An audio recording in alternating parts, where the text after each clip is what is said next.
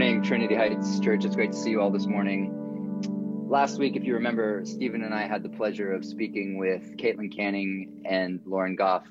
Uh, both are active uh, in the Trinity Heights community, and both are actually involved in law. They have that in common. Caitlin is a practicing lawyer uh, in the city, and Lauren is currently uh, buried under a pile of books at Columbia Law School. My name is Eric Helvey and I'll be moderating the discussion from where we left off last week. Caitlin, Lauren, Stephen, thanks so much for joining us once again. Yeah, happy to be back. Likewise. Thanks, Eric. So last week we ended with the three of you speaking about your individual childhoods, your past experiences with spirituality, religion, and church, and how each of your specific pasts work to inform your current ideas, and more specifically, how your past informed your attitudes and emotions when you first stepped foot into Trinity, Trinity Heights Church. And I'm always amazed at how deeply things from our childhoods and adolescence affect our spiritual experiences uh, and, and, emotions. I know that was the case for me. Uh, I was born in Portland, Oregon, uh, and then when I was nine, moved to South Africa. I was raised in South Africa by missionary parents. Uh, and then uh, fell in love with art. Started painting when I was 16 years old, and almost immediately started uh, thinking of myself as being um, kind of a, a, very complex, brooding artist with uh, incredibly sophisticated aesthetic standards. You, you, you pull it off well, Eric. Thank you. Uh, but all of those things uh, actually forced me to hold myself at a distance from from certain people and certain church experiences. Uh, but looking back, uh, I think at my core, actually, I had been hurt by some legalism in the church, and, and for a long time, also held uh, the belief that serious contemporary artists could never be successful if they were associated in any way with Christian faith. And, and yet, um, there was from the beginning of my experience with Trinity Heights, something about the community here and the conversations that recognized and spoke into my uneasiness and deep doubt while also simultaneously renewing my hope in the gospel and the beauty of, of faith. So, quite simply, uh, Stephen, when I heard you preach for the first time uh, about uh, and, and deconstruction, I, I think I was hooked. Good old Jacques Derrida. Um, but uh, you know, I think that is that is part of what we're trying to do, right? Um, you, you, remember that famous scene in the Book of Acts where Paul's in Athens and he's standing in the Areopagus where all the philosophers are, and Paul begins this conversation with them, talking about some idol he saw in the city that morning, perhaps, dedicated to an unknown God. And, and so this idol to an unknown God becomes like the opening for him to, to start talking about Jesus. Uh, he also says, as one of your poets has said. So he starts quoting their philosophers and their poets back to them. So he's deep within the territory of Greek thought at that. And so he's, he's making his appeal from within their own world, from within their own culture. And by doing that, there's, there's a sense in which what he was saying is, look, we belong together. We, we actually belong to each other. It's such an interesting point. Paul was was stepping into their culture in order to connect with them, and that was just right. naturally creating a, a, sense of belonging. So I, I'm curious, Lauren and Caitlin, seeing that you're both still actively involved with the Trinity Heights community to the point that we're actually having this conversation this morning. Uh, what was it that made you decide to stick around? Yeah, so it's funny. I sort of fell into it despite my intellectual resistance. Um, I would leave my apartment every Sunday morning expecting that I would discover the part of Trinity Heights philosophy that was dogmatic, uh, potentially kind of bigoted. I had some assumptions about what Christians were like and what church was all about. Um, and then each week that didn't happen. And so I'd say, all right, next week, you know, that's probably going to be my last. Uh, and I do it again. Um, and I think at some point I kind of transitioned from examining rhetorical arguments in a more intellectual way to actually engaging emotionally um, and finding that I would be really challenged or really inspired or often really healed um, by the sermons. And so, probably after about six months or so, um, I kind of felt that transition of going from being kind of uncomfortable with the idea of raising my hands and singing. That was new for me, uh, to feeling like I really needed to sing with the congregation every week to sort of recenter myself. Um, mm-hmm. I also became friends with uh, Stephen and Julia, um, and you guys recommended books for me to read that were uh, really challenging and interesting and sort of uh, it took me by surprise, I think, a little bit. Um, and so over the course of the past few years, I found more and more that when I was having a really hard time, um, church felt really necessary. Um, it also, I think, challenged me to think more deeply about how I wanted to live my life, what kinds of values I was embodying, uh, whether my life choices within a given week or within a given year actually aligned with my vision of myself and also the kind of world that I wanted to live in. Um, so I think about a year ago was when I had a bit of a crisis, sort of realizing that I was actually thinking about becoming a Christian. Um, and I didn't know if that aligned with my spiritual past or if it would feel like it was sort of erasing my past mm. experiences um, with God. And so Stephen and I had coffee. Uh, and Stephen, you talked me through my confusion and reassured me that actually adopting Christianity was not going to like erase my whole past and negate uh, all the ways in which I had felt like God was at work in my life uh, up until now. Uh, so I think that was probably about the point where I decided that I was actually going to stick around.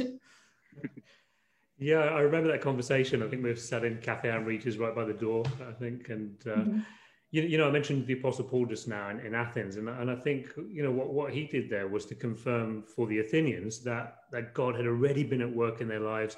He was already very near them and close to them long before Paul himself ever showed up or, or started sharing the gospel. Yeah, absolutely. I, I think it's uh, amazing to to even to think about that. And, and Caitlin, you're still here. Uh, so, what specifically has kept you coming back? Um, so I was really intrigued by this idea that skeptics were welcome. Um, in classic skeptic fashion, I was skeptical about that fact, but I was pleasantly surprised when it was actually true. Um, after a few months of kind of dipping my toe in the water, um, I started to deconstruct my own belief system and my own biases piece by piece. Um, I think that was really the starting point. Um, uh, that and a, a, really deep conversation with my boyfriend uh, about meta ethics and you know questioning the foundation of some of my really core values um, you know typical relationship talk uh, meta Sounds romantic. Yeah. So um, i decided to start with the basics and uh, picked up a bible and started reading it cover to cover. I'm still not through with it yet uh, but it's a work in progress like all of us right um, i also joined book club um, started reading reading other books recommended by stephen and others um, and I found that I really loved hearing and learning from all these other perspectives that I just hadn't really had before. Um, as time went on, I came to this realization that all of my core values were actually Christian values, and I wanted to keep exploring that. Um, for example, uh, one Sunday, um, Stephen was talking about this idea of like, what is progress? What does that mean? And it was one of those things that just got stuck in my head and I could not think of anything else but this. It was just burning a hole in my mind at all times, you know, couldn't sleep, was just distracted by this question. So I had to explore it more. Um, and that question basically became the catalyst for my like aha moment um, that br- really brought it all together for me. Um, and yeah, I just really wanted to keep exploring that. Hmm. And Stephen, I, I, imagine that you might want to comment here as uh, hearing what they've just said, I, I, think could bring up a few thoughts uh, about how certain ideas play out in real time within the community of Trinity Heights. Sure. Um, you know, we, we we had to we knew we had to be a place that, that engages with the culture and allows the culture to engage with us. So so we, we really had to think about think it through about sort of every sort of detailed aspect of church life and think about you know what creates an environment where people feel like they can really come as they are and and really engage. Um, so one example would be the way we do church membership. Uh, I, I, remember one Sunday uh, it was you and our mutual friend Jack, um, mm-hmm. and bo- both of you were sort of well he he at the time was definitely leaning towards atheism or would have considered himself an atheist perhaps for a while And both of you one Sunday came up and asked me about church membership. And my that. reply is, you remember that, right? Mm-hmm. And my mm-hmm. reply was the same as it, it always is. I can make a very strong case for doing church membership formally, but not here and not now. Uh, in another cultural context and maybe at other times, it makes really good sense. But uh, we're, we're, in this cultural context where the church is seen not, it's not even seen as a sort of benign irrelevancy, but more as a hostile force. I mean, mm-hmm. those ideas haven't spent themselves yet. Um, I think in England that's over with, and the church is seen more of as, as a sort of benign irrelevancy. But here it's mm-hmm. seen more as a hostile group which keeps people out, very exclusive, holier than thou. Um, now, if this is uh, sort of our public image, the public perception of the church, then we want to do everything we can to stay up, steer well clear of that and, and mm-hmm. communicate this inclusivity and, and, and, and sort, of, sort of acceptance. And so we, we're, we're going to steer well clear of anything that makes people feel like there's some sort of you know secret inner circle that, that mm-hmm. makes people feel feel less than. So, you know, there's I think there's something to be said for the idea that if, if you know if, if you're here, you're here. If if you're involved, you're involved, and if if you're not, you're not. I mean, that's kind of how we do church membership. yeah, and, and let me just, just interrupt and say that back when I first asked you uh, about membership that day uh, with Jack, I would probably have run a mile in the opposite direction if you had started listing all the hoops that I needed to jump through in order to get on the church membership roll. And I know that uh, church membership isn't the only thing that Trinity Heights does differently. Uh, we also we don't pass an offering plate. Uh, we hold open communion. Anyone can come to the table. Yeah, and again, that, that's a very deliberate decision uh, made made for very similar reasons. I mean, we don't we don't have a closed table. I, I don't feel the need to fence the table from people who are not Christians. Um, mm-hmm. Look, none of Jesus' disciples had a good handle on Orthodox Christian theology because it hadn't been written yet, right? It hadn't been formalized anyway. Um, but I'll, I'll tell you what they did have. They had an affinity with Jesus in some way or another. Mm-hmm. And so when when we do communion, you'll often hear me say something like, "Well, if these values that we've talked about right here this morning in the service, if these values are your values, and in other words, if this is where you find an affinity with Christ, then come and affirm that affinity." And and that's why you know I think Jesus serves communion even to Judas. He's, he's reaching out to Judas saying, Look, we can still be together, you know. This is how life can be. That the meal was a way of finding affinity with Judas right to the to the last. Right. Um, so, so the only the only real way that I, I, I, tend to sort of fence the table a little bit is is that if if if this has become an empty ritual, and that can be true for a Christian or, or a skeptic, right? If if this has become an empty ritual, then I'll often say, look, the last thing I want to do is invite you into to an empty meaningless ritual. So so just don't don't come and do that, whatever you do. Um, and so this is this is not about us sort of going off the rails it's it's not us sort of uh, com- compromising the the gospel. We're, we're, we're just asking, you know, what are the real hurdles people face? You know, you know, the, the, Apostle Paul talks about the cross being the stumbling block, and, and what he means is that the cross itself is a thing that gives people pause when considering Christian faith. And it should be for so many reasons but that's the point. I want people to get to that point where, where if, if, they're, if they're going to, to, to hesitate if they're going to have issues with the christian faith then it, it should be right there uh, right at the, there at the cross and not sort of 20 hurdles back in the vicinity of church membership communion offerings the, the language we're using and, and, and all the rest of it yeah, and, and Stephen, I know in the past we've spoken about the aesthetics and beauty of, of Christian community, and you've spoken at length about uh, living life together as a work of art. And so I think it's important to emphasize that this doesn't just happen by accident. I, think that uh, the most successful works of art, music, theater, literature, ones that just kind of knock you flat, are all carefully designed and structured by the artist, composer, writer to be beautiful. And, and, yet we experience the power of art. We experience the power of these things in our bones viscerally uh, almost. And so I, I, think in, in general we have difficulty verbalizing the more nuanced experiences of community and living alongside one another. But with regards to the community of trinity heights uh, lauren and caitlin I, I would, i'm wondering if you might be willing to try to attach some words to your current and ongoing experience Yeah, so it's funny to hear you talk about formal membership. I actually had no idea that was a thing at most churches. um, but I have thought a lot about membership in sort of more of an emotional sense, if that makes sense, of inclusion. Um, and I think that kind of membership uh, is probably one of the main reasons that I have decided to keep coming back is that feeling that uh, inclusion is unconditional. Um, I think it took me a little while to actually really believe that and get on board. Um, but clearly, at some level, I knew it was true because I kept coming back. Um, I think there really is, or at least I really have the sense that Trinity Heights takes people wherever they are. Um, and actually, contrary to what I had assumed, doesn't try to change or convert them necessarily. Um, and I think I realized at some point along the way that uh, no one was going to be upset if I never became Christian, uh, which was sort of a turning point for me because I definitely thought of this as sort of like a long conversion process where everyone was sort of pretending to be inclusive, but really hoping that I would ultimately come out uh, as a Christian and be baptized. Um, but I think at some point I kind of realized that like if I called you guys tomorrow and said, I've actually become a Buddhist, um, mm. I'm pretty confident you would both still check in with me and see how I'm doing and, yeah. you know, uh, be there when I'm having a hard time. Um, and so I think that sense of community um, is definitely one of the reasons I became more open to Christianity.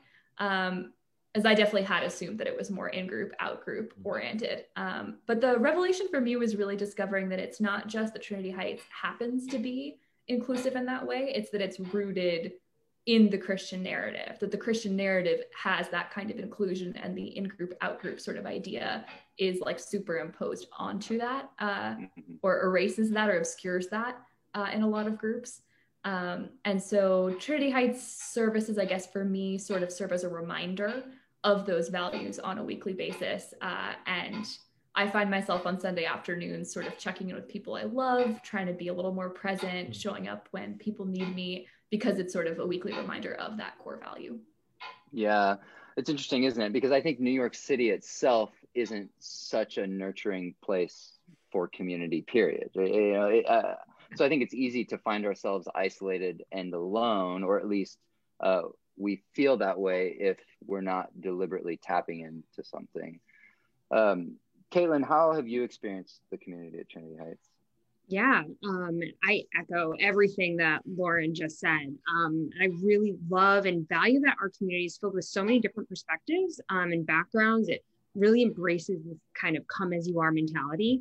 Um, I think it makes discussion richer and fosters a deeper understanding um, of each other and the world around us. Um, and I love that no matter who I speak with, I can always find some common ground and have a real, genuine conversation about something that matters. Mm. Um, I mean, just being involved in this community, it's helped me heal past broken relationships. Um, and it really made me recognize a version of myself that I really, really love. Mm. Um, and it's so funny you guys were just talking about uh, this you know communion and this sort of idea of exclusivity um, i remember in the past being told that i wasn't like allowed to participate in communion um, at certain churches and i remember um, stephen was giving a sermon and that day i was very you know intrigued by the conversation really engaged in it. And at the end you know that sort of same thing you know if you shared this value and these ideas then please you're more than welcome. Come and share in communion. And i had mm-hmm. never experienced that before. And i remember thinking like yeah i can get behind this this is something that that speaks to me and it felt so inclusive rather than you know some sort of crazy exclusive club that i was used to before um, and it just has been really amazing. Mm-hmm. It's really we'll, great we'll to teach you the secret handshakes later. we haven't gotten to that yet. yeah, it, it is. It's it's really great to hear that that uh, there's this general sense of, of inclusivity, and uh, I think it's very encouraging actually that that none of you have felt uh, that there's any kind of agenda hovering in, in the shadows. And I have to say that I've personally uh, uh, have never felt or gotten the sense that anything uh, about Trinity Heights was um, was doing that or and then on top of that i think pushing for any kind of unnaturally accelerated journey into faith well, well yeah well we're not we're not really interested in trying to control um, people's journey or people's trying to control people's belief um, yeah. Now, that, that doesn't mean that we don't have convictions or things we firmly believe. We are telling a specific story, but, but our mm-hmm. role is to narrate the story together and invite people in to try life out in that story for themselves and then say, well, see what happens, you know? And, and that totally makes sense to me. Uh, Caitlin and Lauren, how do you respond uh, to the idea that faith and doubt and everything in between should never be micromanaged? Yeah, I agree with this wholeheartedly. Um, although I try to micromanage every aspect of my work life, I've had no success with that, um, with that approach in my spiritual life. Um, I think faith and doubt are very natural human experiences, and we can't be expected to be able to figure it out all at once, um, if ever. And that's okay. Um, I've always needed to process things at my own pace and make connections and realizations about faith of my own. Um, so I think if you try to micromanage things like faith and doubt, then you risk kind of mm-hmm. missing the bigger picture of the narrative that makes Christianity so beautiful. Yeah, I mean, I, I completely get how important it is that we're free to make connections at our own pace. Uh, but along with that, we get to do it uh, in community, right? So with people that we love and who are available if we ever need to bounce something off of them or, you know, ask whatever. Uh, I, so, Lauren, I, how did you feel uh, how, well, how do, how do you feel about uh, these ideas of uh, micromanaging faith? Yeah. So I am a little bit of a control freak generally. I really mm-hmm. relate to Caitlin's statement of uh, controlling every aspect of her work life.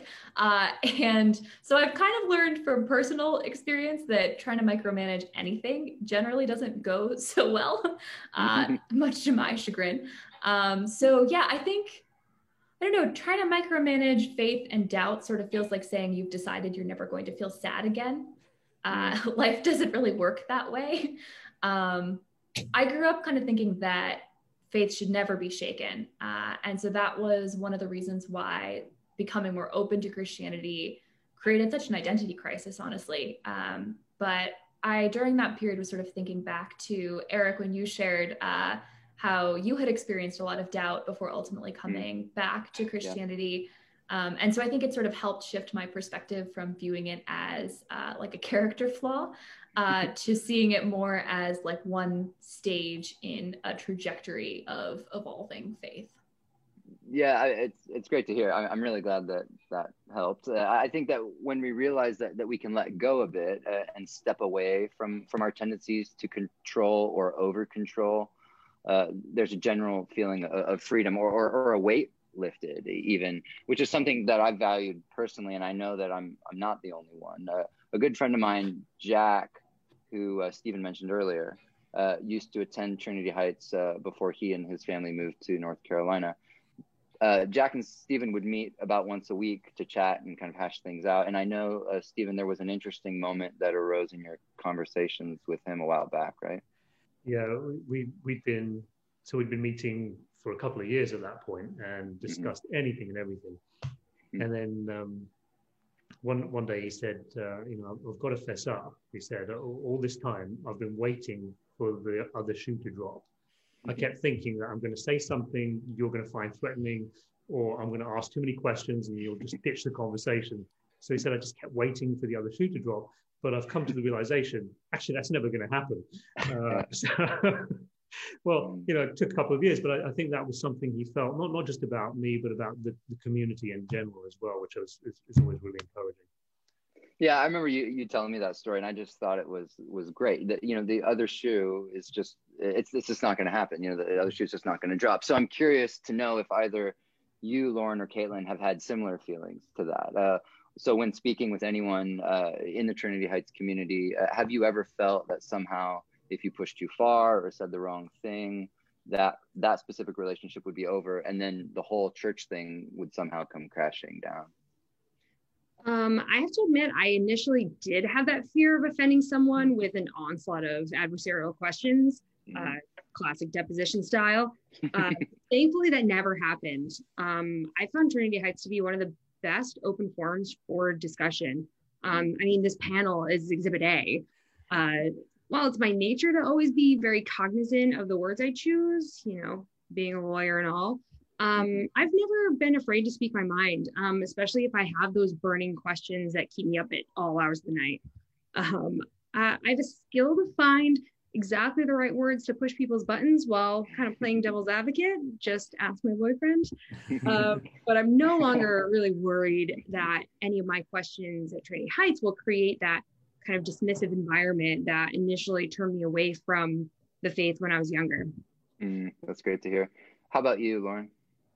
Yeah, I definitely had those fears. Um, I spent the beginning portion of uh, my time at Trinity Heights sort of assuming that people didn't actually mean what they said when they uh, used the tagline skeptics welcome mm. uh, i think it took a conversation over coffee with stephen and a mutual friend where the friend said something like um, i think jesus's message is really beautiful noble powerful uh, but then again, so is Oprah's. So why why Jesus over Oprah essentially? Um, and Stephen actually then turned it into a sermon uh, to explore with the whole church. Uh, and I think it was probably about that point that I really first realized uh, that there weren't actually taboo questions. Uh, but honestly, I still catch myself sometimes assuming that the church will be judgmental about mm. something in my life and have to kind of catch myself. Um, honestly, Stephen, when you and I had coffee at Cafe Amrita and I was grappling with faith, uh, I think one of the questions I raised with you was uh, the idea that um, my partner is an atheist, and I completely assumed that this would be a roadblock uh, to becoming a Christian, that that was going to be the point where you turned to me and said, sorry, no dice. Um, and in retrospect, that feels kind of silly because, of course, you know Dylan and you guys get along great, and you've never said anything remotely like that to me. Um, but at the time, it felt like a really genuine concern. Hmm. Um, so I think the more I get to know people at Trinity Heights, the more I really realize that, um, like on kind of deeper levels, that actually, no, there really aren't taboo questions, and no one was just kidding when they said that. Um, and honestly, I think it's one of the reasons I sort of wanted to do this. Uh, I think I've definitely been a little reserved. I mentioned sort of ducking in at eleven ten and ducking out uh, as soon as, as soon as the sermon ended. Um, but it feels Trinity Heights feels like a space where you can be kind of vulnerable. Um, mm. And I feel like everyone has been really open with me, and so I kind of wanted to take this opportunity to reciprocate and be open with mm. everyone else. Mm. And we really appreciate it. So thank you uh, and both of you know those answers are, are very great, vulnerable, wonderful, honest. Uh, Stephen, do you have any thoughts? Yeah, I mean, just just to really um, say thanks, guys. I've, I've really loved hearing you you you articulate the things the way you have, um, and and it's just great to know that it's not just your conversations with me. It's just it's the conversations you've had with so many other people within the within the community, and so that's really encouraging.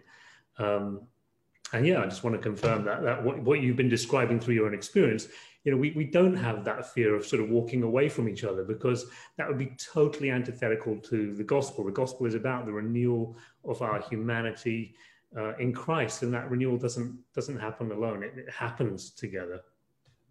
Right, and in fact, in so many ways, that there's the argument to be made that we can't be renewed apart from each other. Right. So with that in mind, uh, the conversation continues, and there will be more of these panel discussions to come. Uh, but for now, uh, Lauren, Caitlin, Stephen, it's been such a pleasure speaking with all of you this morning. Uh, thank you so much for joining us. Yes, thanks for having me. This has been great. Thanks so much. Yeah, thanks, Eric. Thanks, guys. Take care.